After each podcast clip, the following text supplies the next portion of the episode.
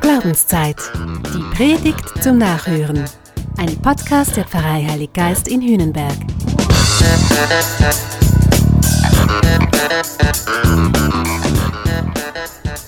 Fast kommt mir unser Evangelium heute zweigeteilt vor. Als wenn da jemand den Text in verschiedene Teile zerschnitten hätte und die dann anders wieder zusammengesetzt hätte. In den ersten Zeilen gibt es eine Art Überblick über die Weltlage, beziehungsweise über die Machtverhältnisse zu der Zeit, als Jesus geboren wurde. Es war im 15. Jahr der Regierung des Kaisers Tiberius. Pontius Pilatus war Statthalter von Judäa, Herodes Tetrarch von Galiläa, sein Bruder Philippus Tetrarch von Iturea und der Trachonitis, Lysanias Tetrarch von Abilene. Hoher Priester waren Hannas und Kaiaphas. So, jetzt wissen wir es aber ganz genau. Und scheinbar will Lukas, unser Erzähler, genau das. Wir sollen ganz genau wissen, die Jesusgeschichte, die spielt nicht irgendwann und nicht irgendwo. Das Jesusgeschehen ist auch nicht irgendeine fromme, aber ganz sympathische Legende. Nein, Jesus ist mit seinem Auftreten und mit seiner Botschaft weltgeschichtlich exakt zu lokalisieren. Das Evangelium, die frohe Botschaft also von Jesus, die spielt nicht nebenbei. Jesus und seine Botschaft, die kommen mitten rein. Weil dann wird es nämlich plötzlich nach dieser historisch-politischen Einordnung auf einmal ganz individuell und persönlich. Da wird dann von Johannes erzählt. Der geht in die Wüste und verspürt dort den Anruf, also die Beauftragung durch Gott. Und er zog in die Gegend am Jordan und verkündigte dort überall die Taufe der Umkehr zur Vergebung der Sünden. Das sind also diese zwei unterschiedlichen Botschaften, die aber doch zusammengehören. Will heißen, mitten in Zeit und Geschichte erleben Menschen ganz persönlich und individuell Gott will etwas von mir.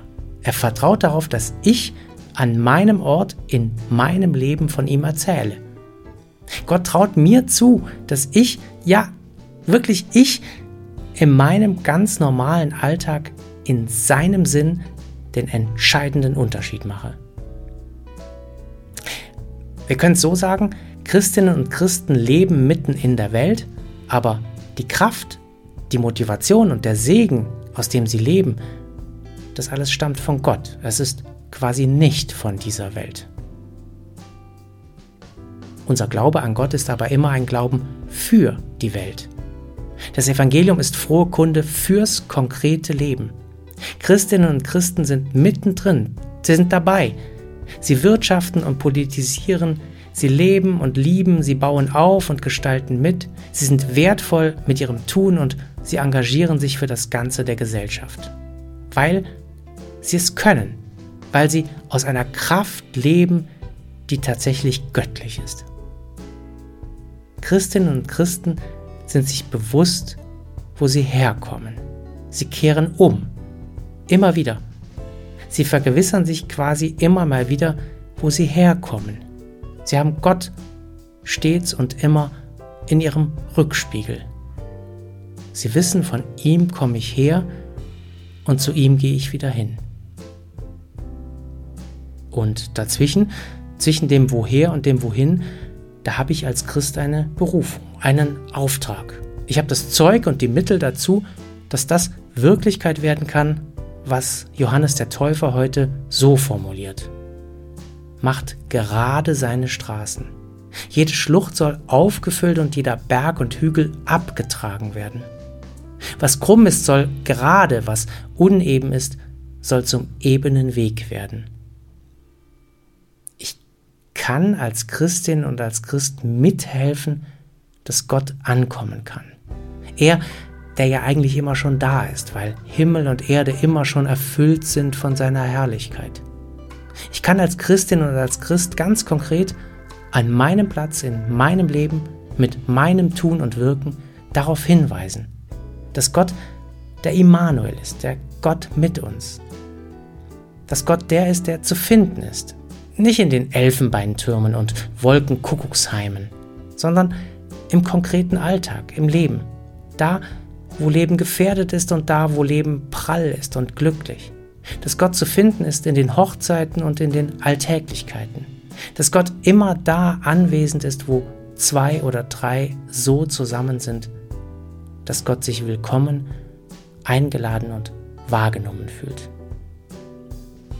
Damals, damals hat Johannes der Täufer das getan, das weitererzählt, damals, im 15. Jahr der Regierung des Kaisers Tiberius. Heute, 2021, im zweiten Jahr der Corona-Pandemie, wo Joe Biden der 46. Präsident der Vereinigten Staaten ist und Guy Parmele Bundespräsident der Schweiz, da, also jetzt, jetzt sind wir Zeuginnen und Zeugen für diese frohe Botschaft. An uns ist es jetzt, ob Menschen in unserem Umfeld das merken, dass auch ihnen das Heil Gottes gilt. An uns ist es, ob die Menschen in unserer Familie, in unserem Freundeskreis, an unserem Arbeitsplatz realisieren, dass das unglaublich relevant ist, wichtig, matchentscheidend, dass Umkehr nötig ist, dass anderes und Neuleben möglich ist, dass Sünde, also Trennendes, überwunden werden kann, dass Vergebung, vollumfängliche Vergebung, in der Luft liegt und Wirklichkeit werden kann.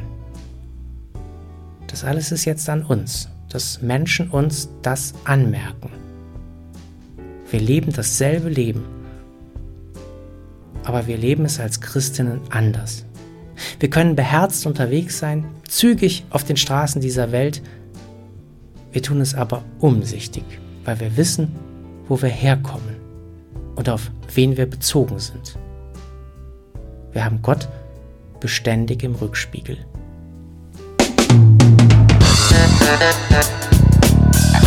Das war Glaubenszeit. Die Predigt zum Nachhören. Ein Podcast der Pfarrei Heilig Geist in Hünenberg. Gesprochen von Christian Kelter. Idee und Konzeption Biesberg Media Group. Wir machen Medien.